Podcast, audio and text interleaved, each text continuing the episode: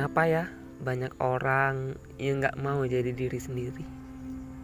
Dan kenapa ada orang yang ingin terlihat baik di mata semua orang?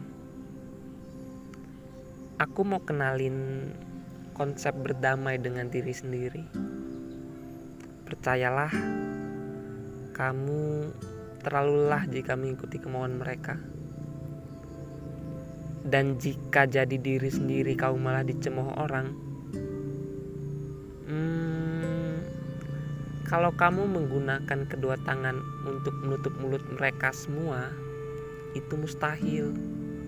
Pertanyaannya, kenapa kamu nggak menggunakan kedua tangan untuk menutup telinga aja?